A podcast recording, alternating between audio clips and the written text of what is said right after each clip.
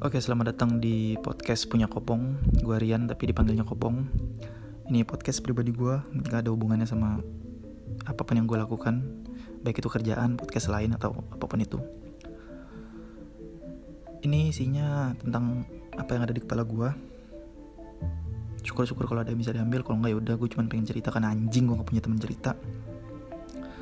Dan ini explicit content buat lu yang 18 tahun ke bawah, jangan didengerin um, podcastnya lahir tanggal 26 Oktober 2020 dan gue bakal upload suka-suka gue isinya juga kalau ada informasi jangan dipercaya anggap aja angin lalu. Hmm, gue bakal cerita banyak sih. Uh, mungkin itu aja. Tahu lo semua. Ciao